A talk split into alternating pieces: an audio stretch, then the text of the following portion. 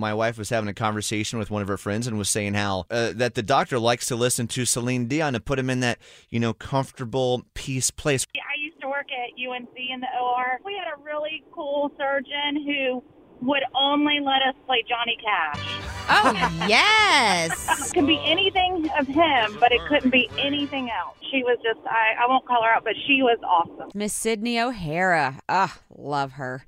Uh, she- yeah, she passed away last summer. Fast forward to this past weekend, we had this celebration of life for her. There was a valet, there was a beautiful buffet of finger foods, there was a DJ, we had an open bar. Cried, of course, but we laughed because Sydney was hilarious. You can't avoid the sadness, but man, if you are going to be sad, try to have a good time doing it. I guess, Uh, right? absolutely. It made me think of my dad and I's conversation. My dad is a super fun, like, outdoorsy, like, outgoing person. When he dies, he wants us to bring his ashes to the Kancamagus Highway in New Hampshire and let him go there and then just have a big party. He's taken me there my whole life. My kids go there, so it's, like, very close to us. Oh, that's sweet.